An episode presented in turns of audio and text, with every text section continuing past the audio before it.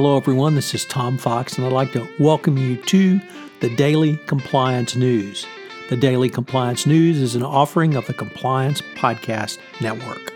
October twelfth, two thousand nineteen, the Pissed Off Employee Edition. First up, from the Wall Street Journal, Risk and Compliance Journal, a new or another rather guilty plea in the ongoing Petro Ecuador F C P A imbroglio, where a financial advisor based in Miami pled guilty to participating in a scheme that paid nearly three million dollars in bribes to officials at the state-owned company. Frank Roberto Ripalda pled guilty uh, Friday in federal court to one count of conspiracy to commit money laundering uh, in the case. Uh, he was scheduled to start trial on Monday, while acting as a financial advisor to an unnamed oil field services contractor. He agreed, agreed to make illicit payments, which he funneled through shell companies and bank accounts in the Cayman Islands, Panama, Curacao, and Switzerland, according to prosecutors. He also admitted to working with Ecuadorian government officials to conceal bribes intended uh, to be received from Odebrecht.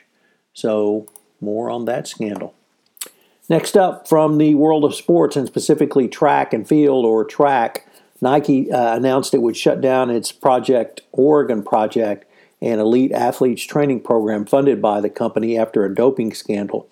Earlier this week, the head of the project, uh, American long-distance runner and star coach Alberto Salazar, who had trained some of the world's best long-distance runners, was banned for four years from the sport for doping violations. Jeffrey Brown, a doctor who worked on the project, also received a four-year ban. The chief executive of Nike, Mark Parker, has been under pressure since the revelations of internal emails showing he had been briefed about the test conducted by the doctor and the coach designed to establish how much testosterone it would take to trigger a positive result.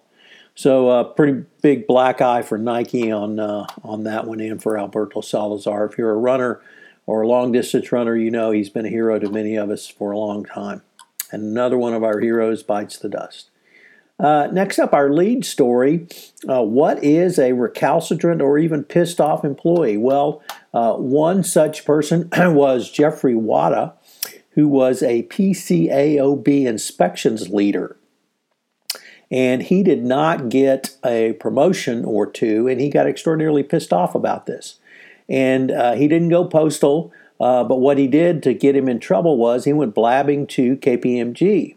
And what he blabbed to K P M G was the audit schedule that the P C A O B was going to utilize to take a look at K P M G audits. Um, and this uh, landed him in uh, prison at the start of a very big scandal.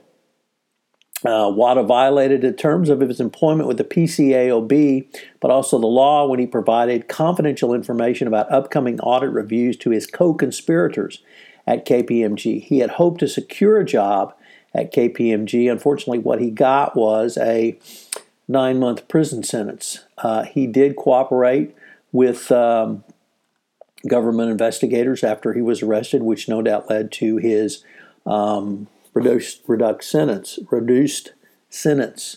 Uh, he passed over information uh, to um, K P M G in January of twenty seventeen and in March of twenty sixteen, after he'd been passed over for promotion. He provided um, information to K P M G, which K P M G then used to clean up its audits.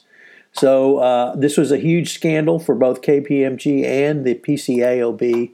And uh, there's uh, probably a little bit more to come out about it. And finally, just a damning report on uh, Boeing and the F A A, uh, as reported in the New York Times, a multi-agency task force uh, blamed a breakdown in the nation's regulatory system and poor communications from Boeing that compromised the safety of the seven thirty-seven MAX jet twice uh, before or before the two tragic crashes over the past couple of years.